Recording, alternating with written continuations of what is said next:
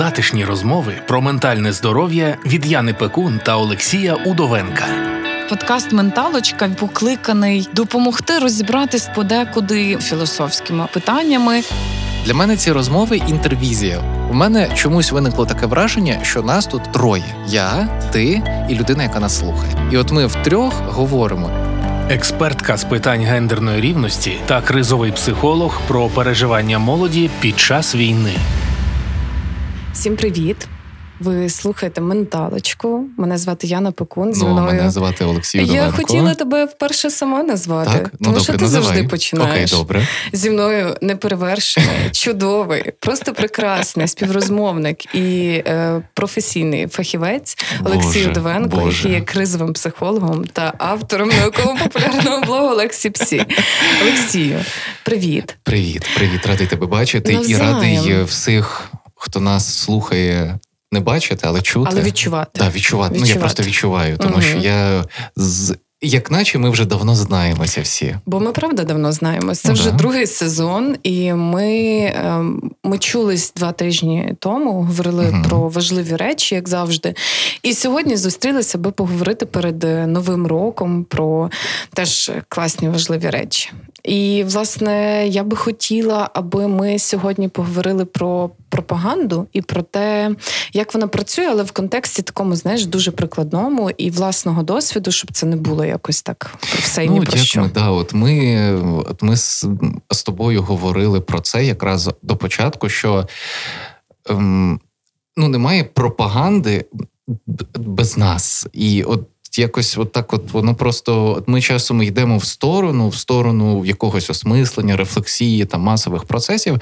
Е, і я теж це помітив, і не знаю, і мені здається важливо, щоб ми сьогодні зробили особливий фокус на тому, як це нас стосується, і як ми це відчуваємо, а ми це відчуваємо однозначно. Що це таке? Що таке пропаганда? Як ти це Ну, розумієш? я пропагандист.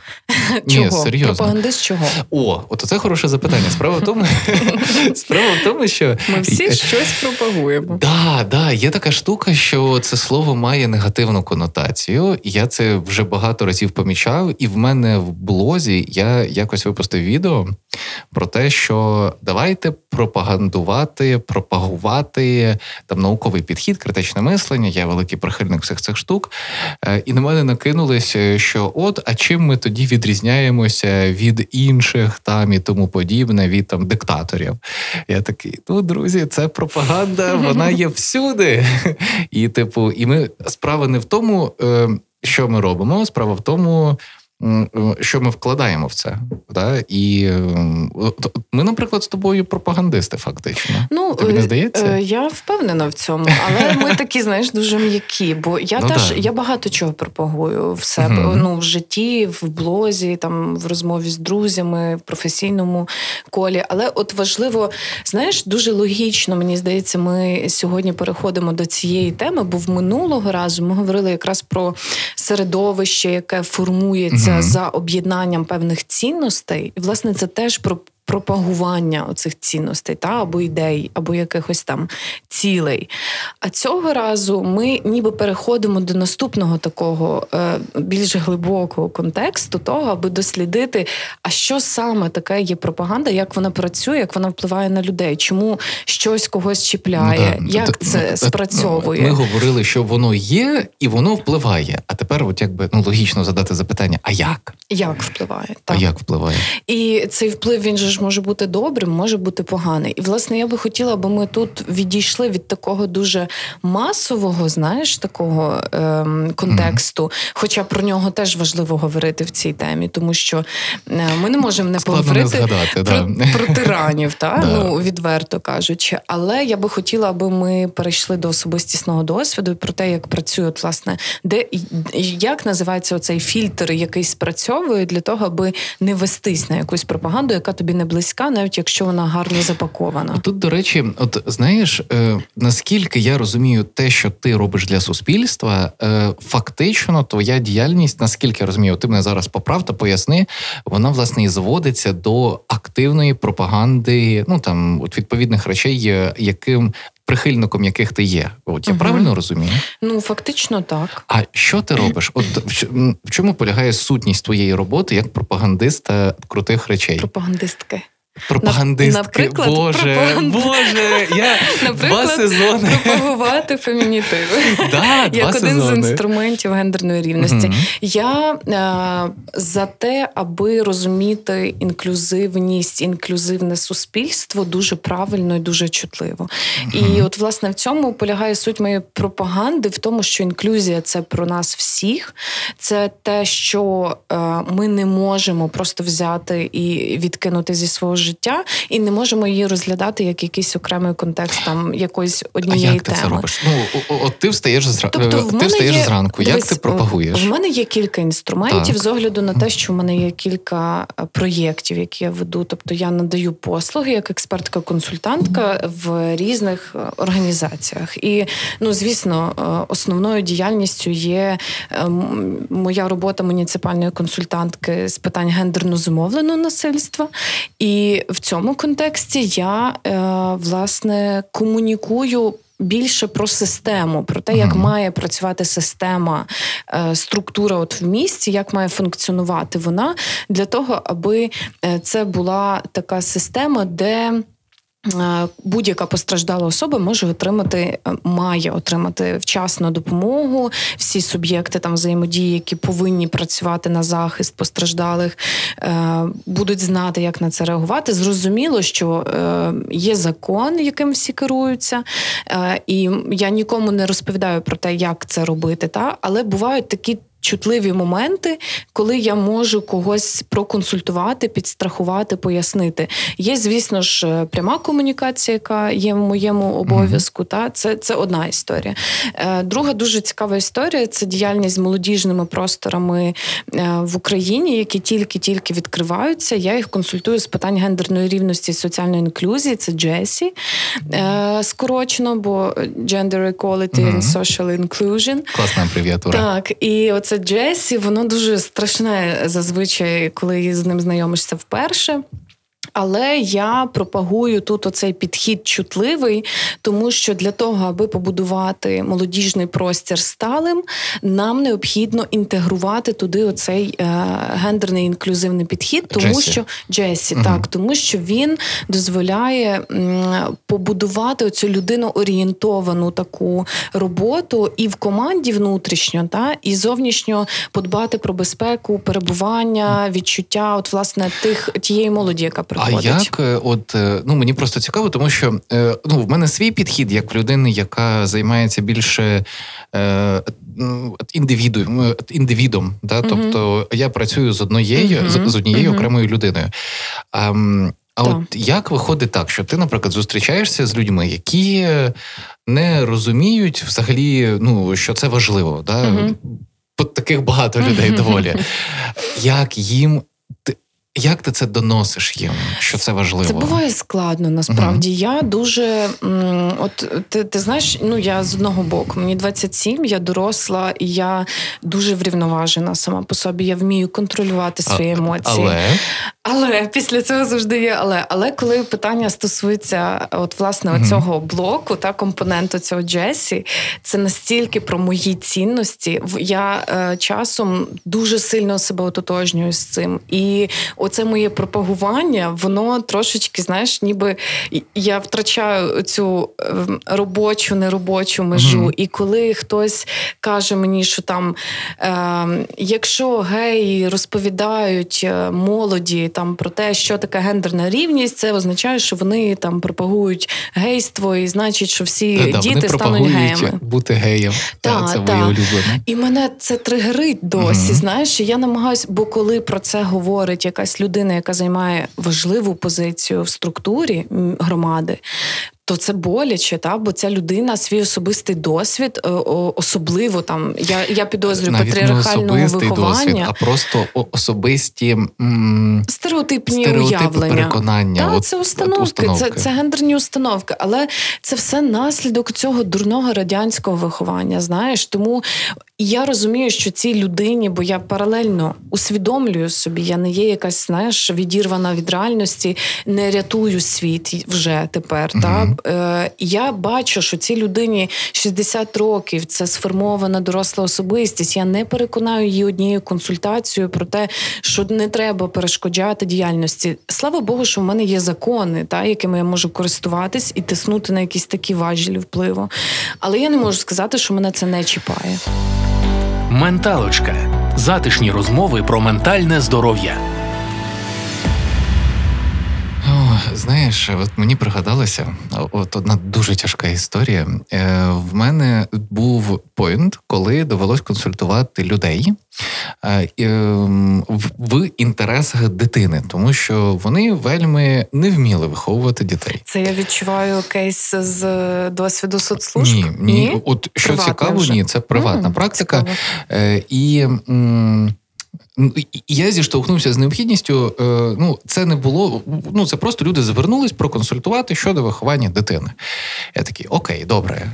Як ви це робите? Ну, ми там кричимо, забороняємо, б'ємо. Я такий ого, цікаво. І е, в якийсь момент я зрозумів, що. ем, в мене не вистачає слів, злості, щоб пояснити, е, і, терпіння, вірніше, щоб пояснити абсолютно базові речі. Тому що в якийсь момент, от як я йшов в своїх міркуваннях, да, я завжди дуже критично ставлюся до взагалі до міркувань, до мислення. Е, І от я почав ну, наводити приклади, що ось дивіться, це заборонено законом. От мені кажуть, ну і що? Ну, типа, це ну, ну це ж люди придумали закон. Такі добре, непогано, типу, непоганий початок. Добре. Ну ем, Правда це... для того, щоб їх порушувати, і все Да, в тому да, стилі. Да, да, да. Я такий, окей, добре, Е, це погано впливає на дитину, на її майбутнє. І там ну, навів якісь дослідження. І я почув відповідь: ну, дослідження можна е, фальсифікувати. Ми пішли далі, і в якийсь момент я зрозумів, що скільки б я аргументів не наводив, є закони, є міжнародні інстанції, є е, міжнародні закони, а, ну не тільки в, в Україні. недовіра людини. Абсолютна недовіра до всього світу і сліпе переконання, що я маю рацію. Мгм. А коли ти запитуєш, а чому, чому, ну чому все має бути влаштовано так? От скільки даних, стільки інформації, що все не так. Чому так? Ну тому що мене так виховали. Mm. І це з, з- така залізобетонна, знаєш, Залізобетонна думка. штука. Мгм. Але чому так? Та? Тобто ми, ми впираємось, от власне, ми виходимо з, з особистого, в- впираємось десь в що? В критичне мислення. Як виглядає цей фільтр? Це дуже цікава штука, тому що, на мій погляд, людина, яка не здатна е, змінювати свою точку зору відповідно до тієї інформації, яка їй надходить щодо положення речей та світу, я вважаю це, це моя особиста думка. Я вважаю це патологією. Е, чому? То- тому що е, від природи людина влаштована так. Ми багато разів говорили, е, щоб адаптуватись. Тобто поступила нова інформація. Наприклад, там є я не знаю, який-небудь там танзанієць з'їв е, кактус. Ну я люблю танзанійців. З'їв, з'їв кактус, от і помер. Да? І всі такі навколо опа, нова інформація. Цей кактус не можна їсти. Да? І, ну, і людина має адаптуватись. І інша історія, коли людина отримує інформацію і продовжує їсти кактуси. Мгм. Ну, тупість же. Ну, це дивно просто. Е, і я вважаю, що це патологія, що це глибинна установа, що це на грані з так званими. Ем, е, з так званим маячінням, да, коли людина просто має сліпе абсолютне переконання і не більше. Мгм. Ну просто як, як порушення в роботі мозку. Ну, це не доведено, я ніяк не буду коментувати. Але ти сказав, що це твоя особиста Ну, дивись, думка, е, тому це. Чому, е, чому це е, в принципі схоже на правду? В нас недостатньо інструментів, щоб довести це на нейрофізіологічному рівні. Мгм. Або принаймні таких досліджень я не бачив. Але якщо ми виходимо з думки, що базовою функцією людської психіки є адаптація, якщо ми дивимося на людину яка не адаптується, то ми одразу починаємо думати, що є порушення в виконанні цих функцій. Звідки ці порушення взялися? Е, це потребує, напевно, якогось Мгм. окремого ресерчу. І, і питання, чи ці порушення вони є сталими, знаєш, вони незворотні, чи Да, їх, чи їх можна, можна скоригувати? змінити? До речі, це хороше запитання. бо це важливо, тому що мені здається, вважаєш?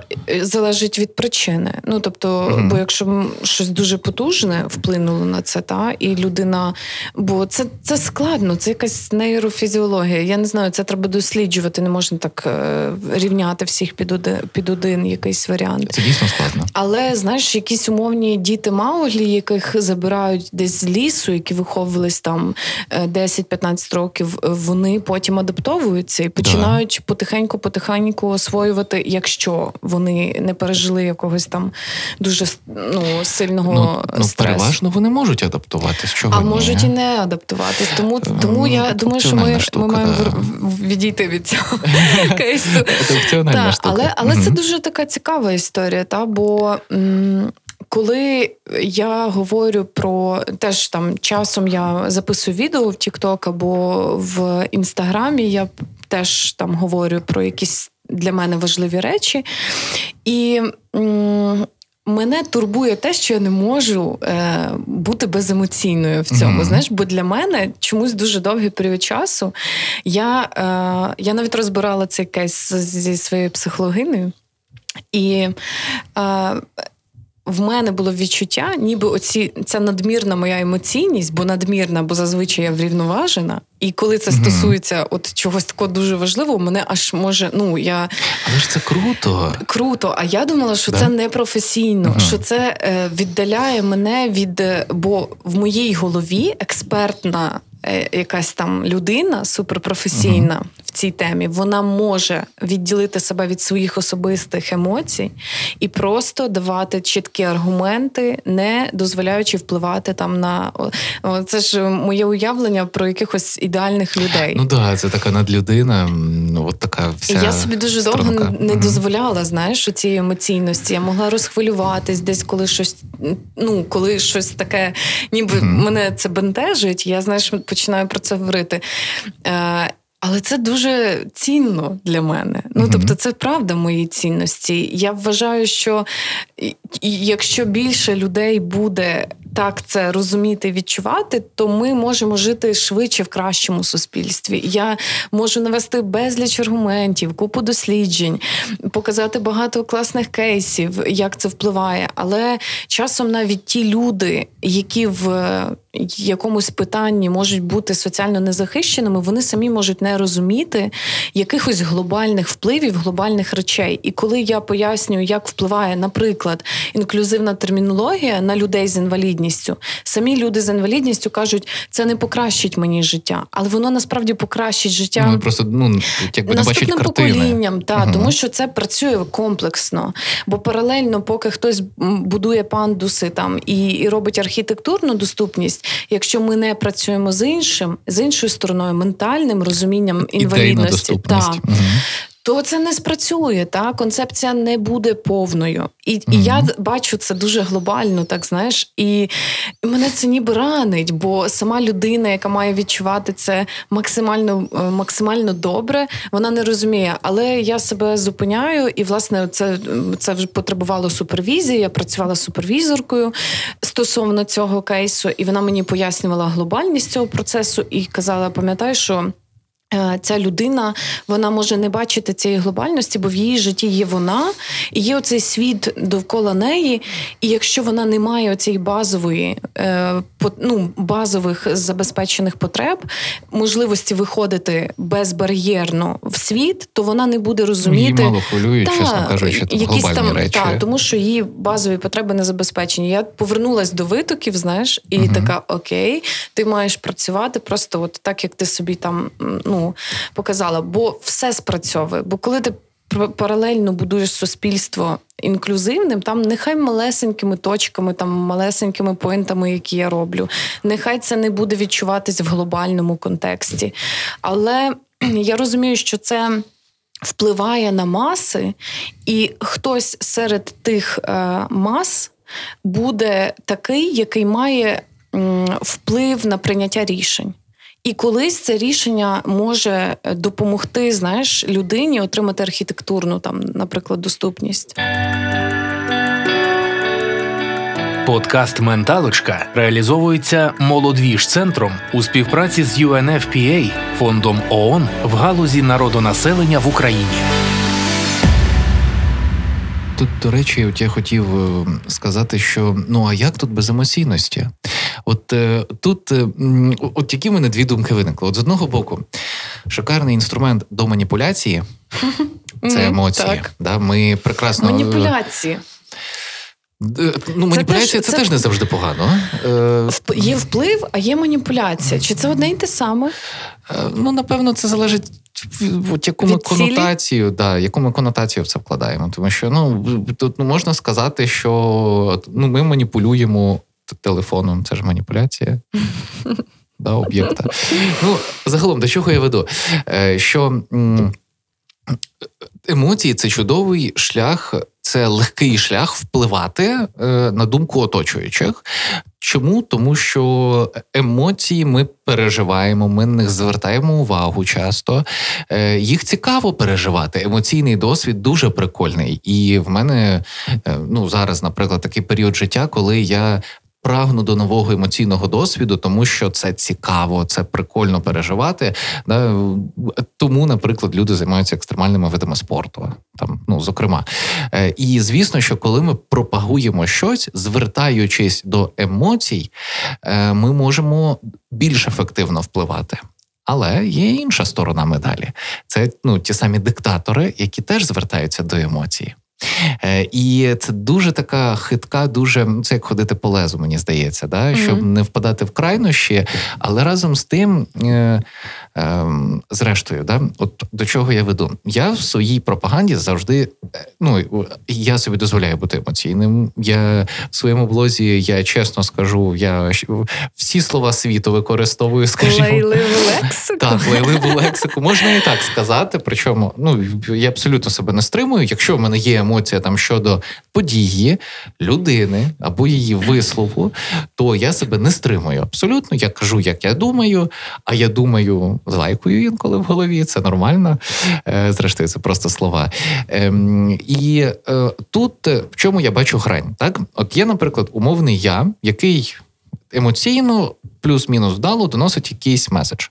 Є умовний твуйко, який говорить якусь маячню, там гомофобну, наприклад, да, чи е, І він т- теж це робить емоційно. і він це теж робить Мгм. емоційно. Е, і е, от е, є дві пропаганди. І якщо є дві пропаганди, то це вже добре.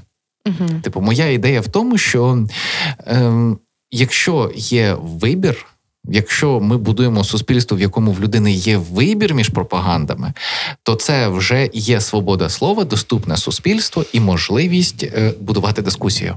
Угу. А це з огляду на те, що поняття добра і зла, вони такі, ну, завжди. Вони Контроверсійні, вони суб'єктивні, та Угу. ну я завжди знаєш, от ем, я людина закону. Мгм. Мені дуже добре опиратись на ці правила. Це дозволь... це правда, мій орієнтир. М, Я є недоліки в законодавстві, які я дуже добре розумію, бо вони не працюють на практиці. І я знаю, як це можна міняти або впливати на це. Звісно, це дуже довгий процес. Але е, коли я розумію, що є певний психологічний тиск на масу людей, Угу. я вважаю, це не окей. Ну, типу, я Якщо є знаєш, тиск з одного боку, так, ну але завжди, коли є пропаганда, та то є якийсь е, об'єкт е, або суб'єкт, який а, а якщо нам є з чого вибирати? ну окей, але інструменти, які використовуються Мгм. для пропаганди, вони важливі. Да, Тобто- це факт. Маніпуляції, такі, знаєш, коли є підміна понять, коли є якісь обмани. Ми говорили про секти минулого разу. Мгм. Це та сама історія. Насправді люди, які очолюють секти, вони сміливо можуть називатись диктаторами, бо їхні. Методи і цілі вони не є окей, вони не мають якихось е, не знаю, хороших е, там ну, наслідків для людей. Але дуже цікаво, ми маємо поговорити з тобою ще про серіал на Netflix, е, який називається Я якраз хотів згадати про Гітлера. чесно. Як, як стати диктатором. Так.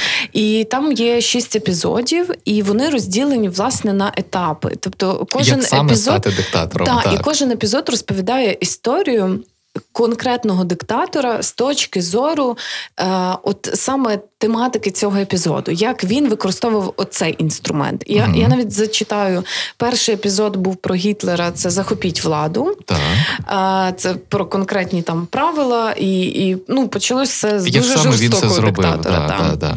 Друге було про Саддама Хусейна, про е, знищити своїх суперників, про те, як як позбутись всіх, хто не ок е, вам і хто перешкоджає своїми добрими mm-hmm. пропагандами.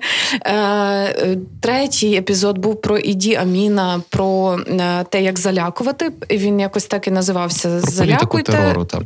Так, mm-hmm. правте і залякуйте. Е, четвертий про Йосипа Сталіна, і мені дуже не сподобалось те, як е, тут висвітлена там було, тема там було голодомору. Про голодомор дуже, дуже не така. ок. Ну, mm-hmm. це було просто, знаєш, не... Що, типу, це невдала політика. Ну, та, ну та, там та, це та. так висвітлили. Це, це було... Не як свідомий геноцид, а як як невдала політика. Так, і це, це Ну, це мінус, ми про це знаємо. Ну це правда не да. ок, але але все одно тут дуже цікаво е, про те, як контролювати правду, про те, як mm заборонити свободу слова, про те, як е, е, обрубати оці всі.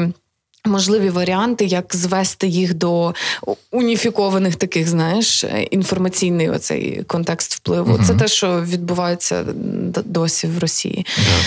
Uh-huh. Четвертий був про е, Кадафі. Там було про нове суспільство і щось про.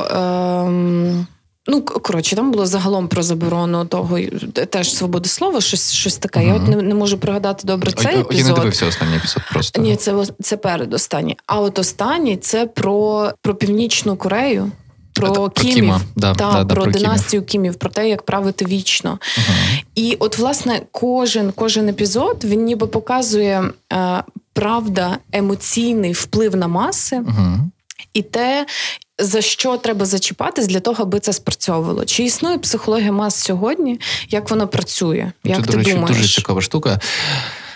Ем, Ну, скажу так. Ем, як реального явища, фізичного явища, яке можна ну, взяти в ручку і дослідити, його ну немає. В нас немає колективної поведінки, тому що ми е, індивіди, от наші нейронні е, мережі в голові вони не пов'язані між собою. Да?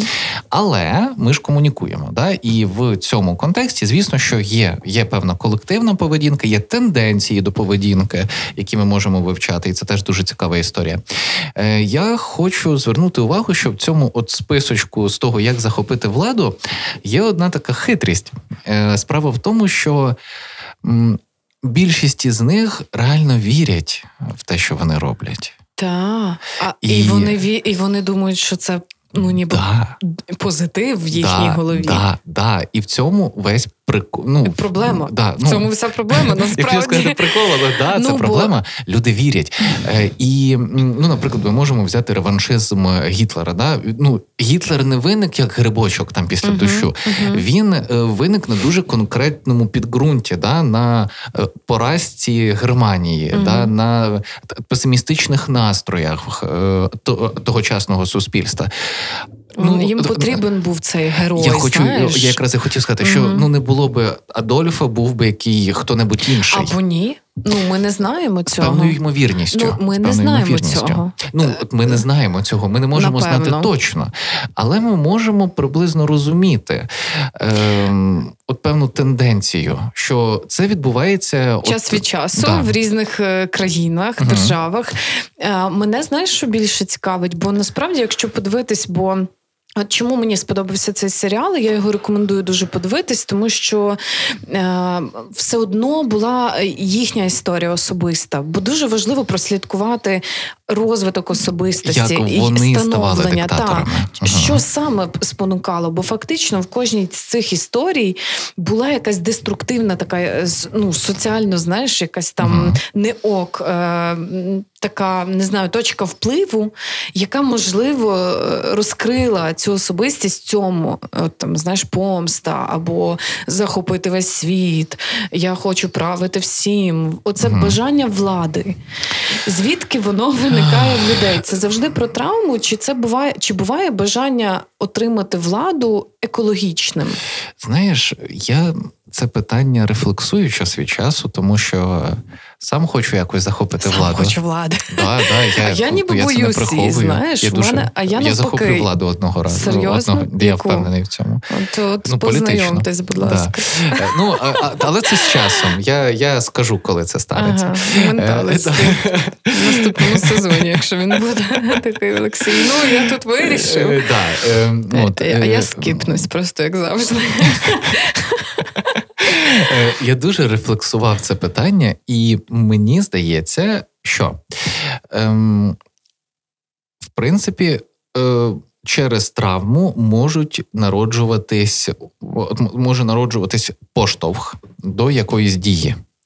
Е, ми бачили приклади. Ми фокусуємося там в серіалі Як стати диктатором. Да, Там же фокус на диктаторах, які е, ну на кривавих диктаторах. Але угу. ми забуваємо про ті випадки, коли і це когнітивне викривлення, е, коли диктатури взагалі-то не були поганими. Ем, і, Наприклад, диктатура Чингісхана, який прийшов до влади абсолютно органічним шляхом і був продуктом uh-huh. свого часу. Uh-huh. І він е, ну, до речі, це доволі цікава штука. От ми говоримо орда, орда, да, як щось таке ну, хаотичне, да, а насправді орда означає порядок. І звідси, наприклад, слово орден. Що цікаво, теж. ця орда, яку ми називаємо ордою, вона насправді не мала б називатись ордою. Ну, ор... чого? Історично. Ну, чого? типу, вони насправді не орда. Ну, орда в своєму контексті це якраз і є позитивний е, ну, орда, випадок. Це ну, порядок. порядок е, так. І я, я про те, що росіяни, mm типу, це. ну, да, да, це... Ми не маємо орків називати mm ордою, тому що там це порядку росіяни, немає. все, давайте Рашисти. просто. Росіяни, Є, е, давайте окей, нехай да? нехай вони нехай це зводиться до них для того, аби це важливо. Та, знаєш, це, аби вони це, не уникали відповідальності. Ну, знаєш, не було я, підміни понять. Я просто прихильник ем, утворення от нового словотвору. Да, е, в принципі, називати їх так, як ми називали раніше, мені здається, не зовсім. Але це окрема історія. Продовжуй думку, бо да. дуже цікаво. Чому моя думка? Е, в тому, що ем, Чингіз хан, е, він він же Тимуджин. Чингіз це його династія, хан це його mm титул. Звали його Тимуджин.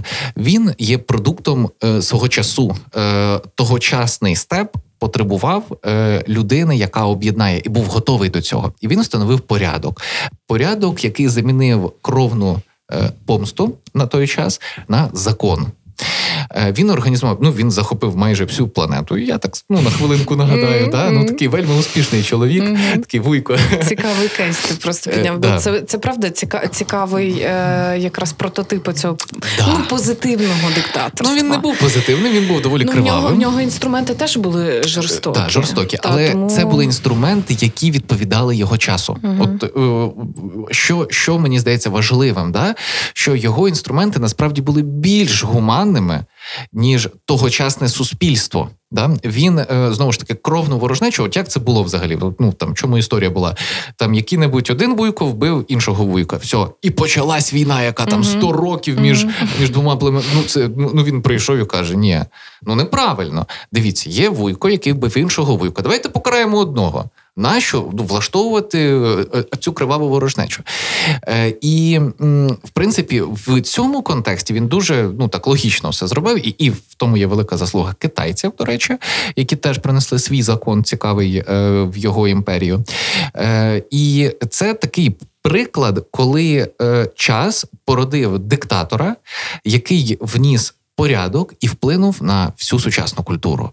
Е, на, І що найцікавіше, і на сучасну європейську культуру. Знову ж таки, слова, ну ми навіть деякі слова використовуємо, які е, походять з тих часів із цієї мови. І Китай і в ту сторону, ну Китай, Монголія, відповідно. Угу. До чого я веду? Що найчастіше, як мені здається, ем, такі випадки, коли відбувається кривава диктатура, це є продуктом того, до чого готове суспільство. Якщо суспільство готове до встановлення нового порядку, як це було з Чингісханом, який, якого піднесли на престол насправді, і його обрали, тому що була така традиція, е, і вони були готові до цього. Це одна історія. І є там російське суспільство, е, яке ну якому потрібен кривавий диктатор. Ну я роблю такий висновок. Є українське суспільство, якому потрібен демократичний е, лідер, та і ну тому, що ми дуже різні. Е, І м, всі ці диктатори говорять емоційно. Користуються маніпуляціями, так чи е, ну, свідомо чи несвідомо. Е, і, на мій погляд, все ж таки є продуктом суспільства, а не навпаки. От угу. от мене така думка, не знаю. От е, що ти на це? Як ти це прокоментуєш? скажи, ем, Чи може диктатура бути, знаєш, ніби обрана народом? От ми обираємо собі диктатора. А, ти, е, Так я про це і кажу. Ну, е, так власне, якщо ем, ми порівнюємо навіть нашу націю і росіян, то ми свободолюбива нація, яка боролась за правду, свободу слова, демократичні підходи і так далі. Вони впливають на те, що в нас ну, відкритий мозок. Угу. І це дозволяє нам критично мислити. Демократія дає нам доступ до інформації, свободи слова, е, можливості порівнювати цю інформацію, фільтрувати її. І таким чином ми вже е, опиняємось зовсім в інших умовах для того, аби обирати лідера свого. От, от, тут, Коли ми ну, говоримо про росіян, ми говоримо про націю, яка відстала на дуже дуже багато років, в принципі, в контексті. Е, Критичного мислення, доступу до інформації, розвитку суспільства як такого. І коли вони обирають лідера, то вони обирають його крізь призму пропаганди, яка існує, та потужнішої, яка є потужнішою, тому що пропаганда там свободи слова немає, пропаганда добра там чи якась інша не пробивається, бо її вбивають на на, на старті. Ну, чого? умовно. Там там ну, були ну, лідери. Там були лідери там в 90-х, да, які, ну як лідери, ну в лапках, То... да, люди, які говорили. В них був доступ, в них був такий самий доступ до інформації. В них та в них є інтернет. Та, будь ласка, загугли. Ви власне, я до цього і ну. веду. Як от що далі? Але вони мають можливість обирати собі цю да. інформацію. Чому далі така? Така велика кількість е, людей е, схиляється до того, аби. Все одно вірити цій пропаганді. Хоча десь, можливо, вони розуміють, що це якби ну угу. воно не не співвідноситься з дійсністю. Бо світові е, якісь е, рупори говорять про те, що ну слухайте. Відбувається капець, це не ок. Але простіше зняти з себе відповідальність, так? Чи це про е, це про невміння брати відповідальність на себе, я чи це про лінь до критичного мислення? Я думаю, що ем, так само ну там в Германії був реваншизм е, свого часу. Е, Росія е, як. Е, не можу назвати це країну як явище, mm-hmm. просто як е, нечто, mm-hmm. от як вони люблять казати. От вони ем, є продуктом Е, того, як вони діють. Ем, це люди схильні, наприклад, там давати брати хамарі. Ну, ну така культура, да? культура, яка формувалася дуже довго. Чи може в цій культурі народитися лідер, який не буде красти? Ну, напевно, може, тільки він нічого ну, він не досягне ніяких успіхів. Ем, Я маю на увазі, що ем, культура, е, яка е, і, яка існує в цій країні, вона створює лідера, а не лідер створює культуру. Бо ми лише недавно відійшли самі від такого е, процесу. Нас, нас так само ну розумієш, ну тобто, було. оце е, Абсолютно. кумівство е, і, і інші процеси вони так само в нас породжували оцю систему, але ми вирвались дуже дуже сильно вперед з точки зору інформаційних технологій інноваційних технологій, і це дозволяє уникнути багато корумпованих схем. Це дозволяє зробити прозорими системи. Це є наша ціль. Та для того, аби бути в Європейському mm-hmm. Союзі, нам потрібно бути прозорими в усіх системах, які працюють в межах країни, і це дуже важлива відмінність. Чому чому так така такий наратив іде про те, що ні, Україні не можна в ЄС, не можна в НАТО, не можна ну, нікуди, та бо там з однієї сторони зброя, а з іншої сторони критичне мислення і і голови просто, і, і які реально, думають. Ду, ну і знаєш, тут я хочу.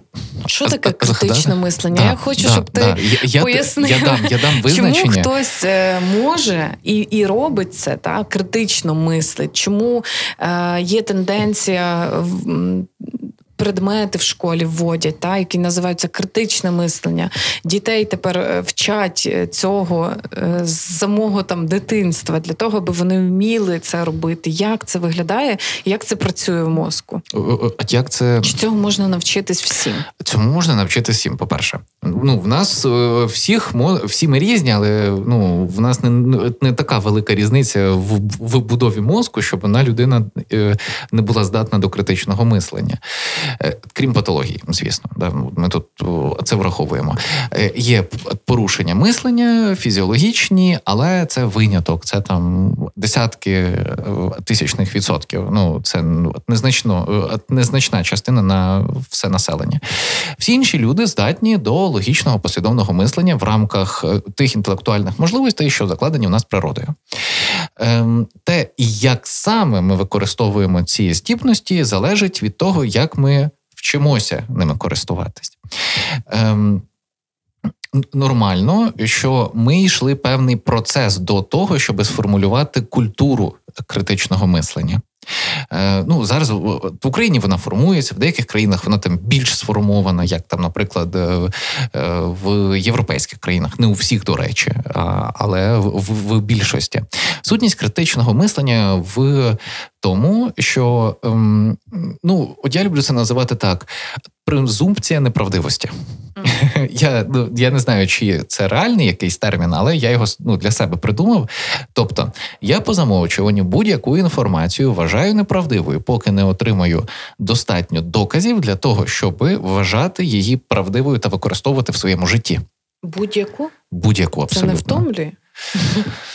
Е, це Будь-яку цікаво. нову, яку ти отримуєш будь-яку оновлену інформацію. Окей. Будь-яку. Е, Ну е, тут є пастки. До речі, доволі цікаві. Наприклад, е, чи маємо ми на віру приймати слова авторитетів? І тут цікава штука, да, з одного боку, якщо ми беремо за основу свого життя оцю презумпцію неправдивості, да, я вважаю, що все неправда, е, то е, все ж таки має бути певна межа, за яку я не заступаю. Інакше я просто зійду з розуму в пошуках е, першоджерел. Наприклад, я можу взяти якого-небудь там, ну не якого-небудь, а великого Роберта Сапольське, це от відомий нейрофізіолог. Е, і я, знаючи те, де він навчався, я знайомий з деякими його роботами та наскільки він обґрунтовує свої думки, зі всіма наступними довіра. маю довіру угу. до його думки. Е, але спочатку я проробив певну роботу над тим, щоб цю добиру, е, щоб цю довіру ну, щоб вона з'явилась. Тобто, знову ж таки, презумпція недовіри. Угу. Я по замовчуванню я не вважаю його думки правильними, але. Якщо він е, щось буде далі говорити, і я це вже перевірив, то супер. Але тільки в межах компетентності, угу. тільки в межах того, що людина знає. Тому що, ну, ну наприклад, історія з вітамінами, знаєш, ні, яку? Ні. Е, Я я не дуже міцний на пам'ять на прізвище. Е, лауреат Нобелівської премії, який винайшов вітаміни, ну взагалі от винайшов е, і ввів цю концепцію. Е, він проводив дослідження на собі і виявив, що деякі групи речовин позитивно впливають на його здоров'я. І звідси пішло переконання. Ну він опублікував і сказав, це впливає на здоров'я всіх. ну, типа, класно, дуже mm-hmm. пийте вітамінки, будете здорові. Ну там вітамін С. Зокрема, Е, і всі такі, да, напевно, ну це ж лауреат Нобелівської премії. Да, Він там дуже крутий. І, Ну і тут проходить 30 років, проводяться рандомізовані дослідження, і всі такі так, стоп. Вітамін С не допомагає від грипу, він допоміг тільки йому. І це була помилка. Тобто довіряти. І, і, да, угу. да, да. Ну, він... Я ну, я теж за те, аби такі е, глобальні речі, які впливають, е, перевіряти. Я тільки за це. Все перевіряти. Бо інакше, бо інакше просто. Бо інакше секта. А, власне, інакше диктатура, кривава і секта. все. Ось, будь Але ласка. знаєш, що ти сказав, що ти будь-яку там інформацію перевіряєш. Я теж, якщо вона стосується не мене або не конкретної людини, але угу. часто я е, схильна довіряти людям через свою емпатію. Угу. Тобто е, в такі моменти вона мені може зіграти знаєш, зі мною злий такий жарт, бо я дуже добре думка. відчуваю емоції людей, та як вони проживають щось. Але є оце, знаєш, викривлення, яке стосується. Особистості людини, бо це завжди її тільки позиція, її тільки історія. Якщо я дуже переймаюся саме її історією, то я mm-hmm. можу десь Трохи е, ну я я не можу сказати, що там це дуже глобально вплине, якщо я розумію контексти, якщо я розумію, де чорне, де біле, та а бувають щось такі дуже знаєш, змазані оці межі. І я, наприклад, можу. Ну, у мене був такий робочий кейс, е, теж е, яка стосується людини з інвалідністю. Я дуже перейнялась цією історією. Ну просто дуже настільки перейнялась, настільки повірила в цій людині, от в те, як вона бачить цю ситуацію, і це правда було з її точки зору, uh правда було так. А, і, Але структура, яка надавала їй там послугу. Вона теж зробила все окей. uh Але я так перейнялась цією, що я була готова адвокатувати ну, е, захист цієї людини просто до кінця. І в якийсь момент я зрозуміла, що так, Яна, ти напевно знову плутаєш оці емоції uh і оцю професійність. І я трохи дала задню, але але визначила. Ну, це це хороший ти насправді. Якось межу побудувала? Я побудувала межу. Слава Богу, що я не зайшла надто далеко, бо я така дуже потужна. Коли мене щось торкає, і я м, розумію, що хтось потребує захисту, це в межах моїх компетентностей або моя робота прямо безпосередньо. І якщо воно мене емоційно торкає, і я маю аргументи для того, щоб це вирішити, я дійду до кінця. Тобто mm мені а, здав... теж треба перевіряти. да, От власне, і я себе спіймала. От після цього кейсу я завжди себе перевіряю, перевіряю. Достовірність фактів усіх там джерел, та як спрацювала ця установа, ця, ця структура. Бо все одно є закон, є якісь речі, в межах яких вони працюють і чим керуються. Але ця емоційність і емпатійність вона все одно зіграла в той момент погану, поганий жарт. Менталочка з Яною Пекун та Олексієм Удовенком. Ти такої історії мені нагадала. Я не можу її розказати всю е, через Шкода. Е, да. але я розкажу частинку. Ця історія полягала в тому, що звернулася на мій особистий номер через якихось знайомих знайомих людина, е, старша людина старшого віку з величезними скаргами на роботу е, ну, соціальних працівників, там mm-hmm. якихось установ чи громадських організацій. Е, І так переконливо, от прям реально переконливо, як до неї там чинили насильство, як до неї поводились погано, поліція не працює, ніхто не працює. І дуже перейнявся. Ну, це якось ну, знайомі знайомих, вона там пару прізвищ знайомих назвала. Я такий думаю, добре.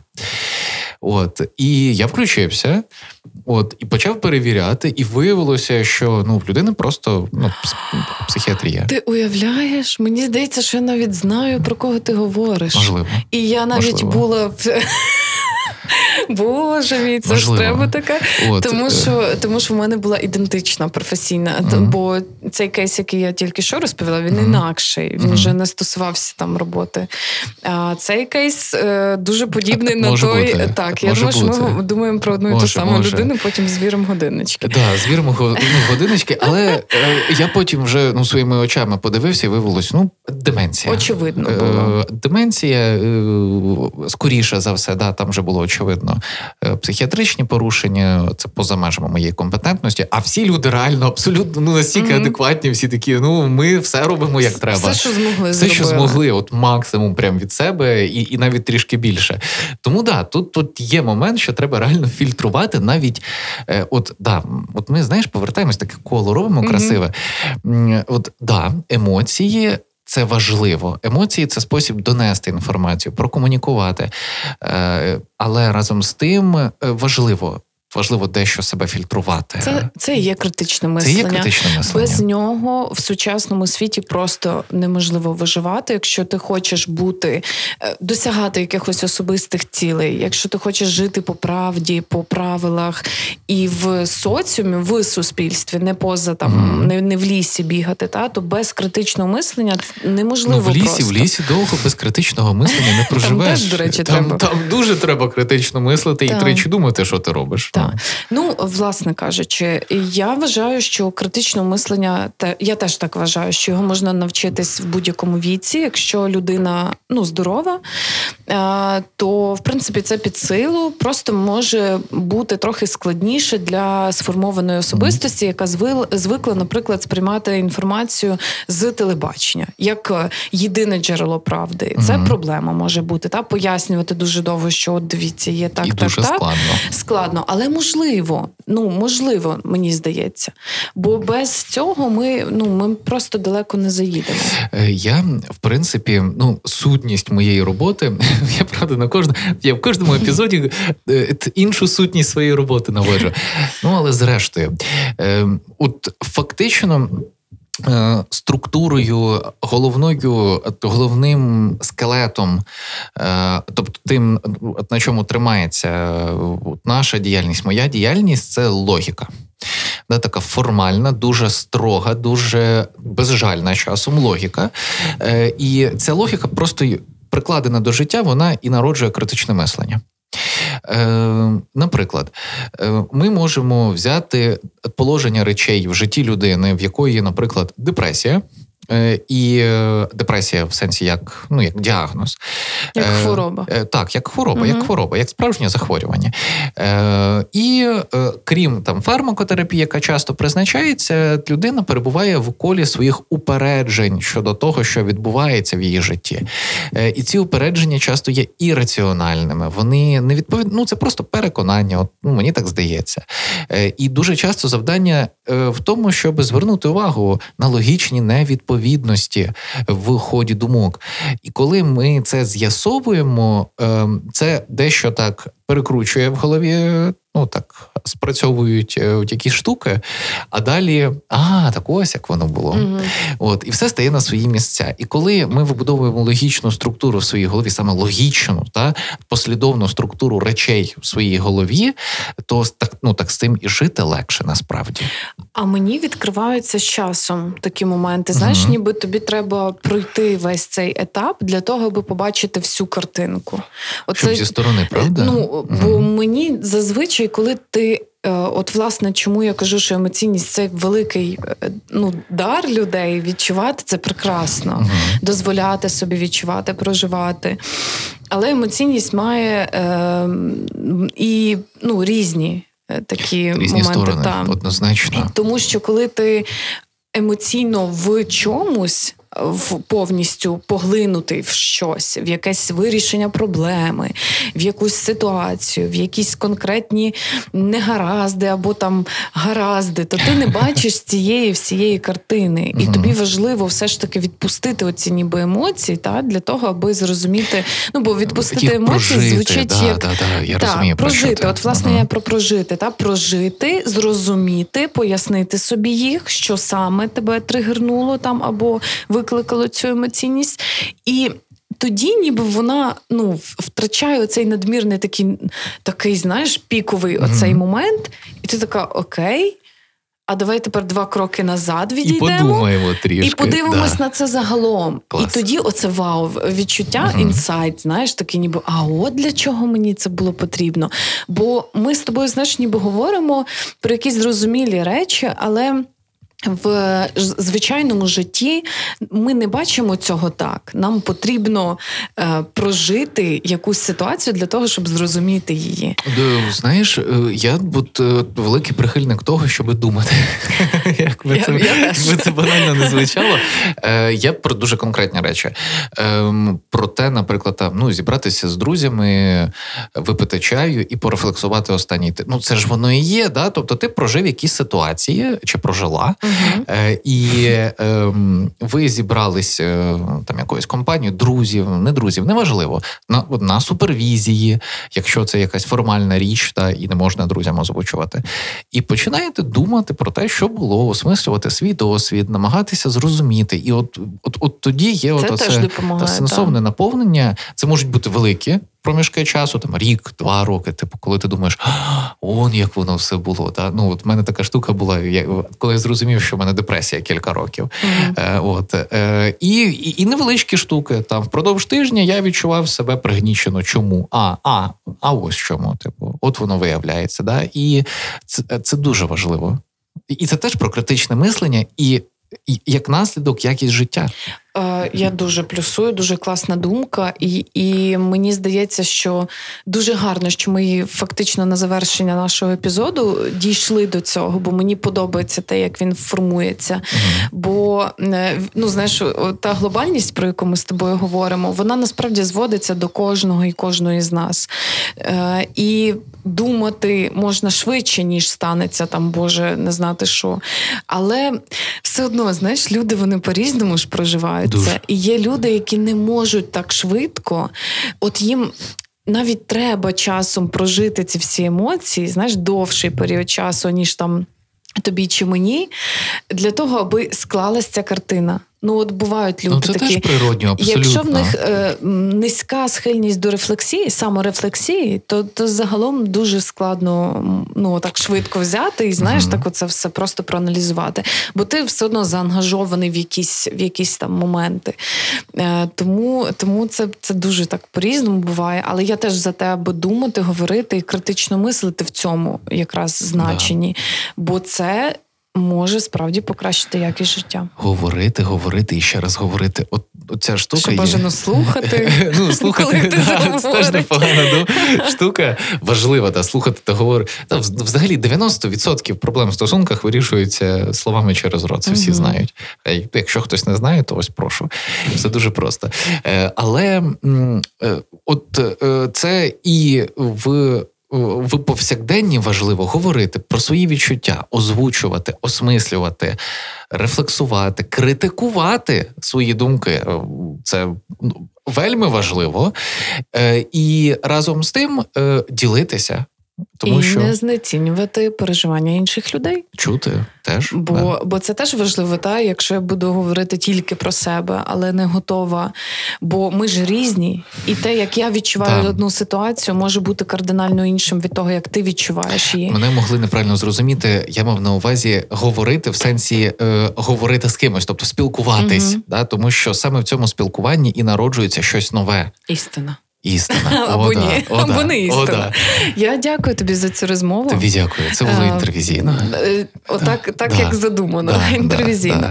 Е, пишіть нам свої коментарі про те, як було вам. Е, слухайте менталочку і будьте ментально окей. Ти знаєш, я нещодавно ніби поверталась до перших епізодів, тому що менталочка це реагування на те, як переживає молодь війну.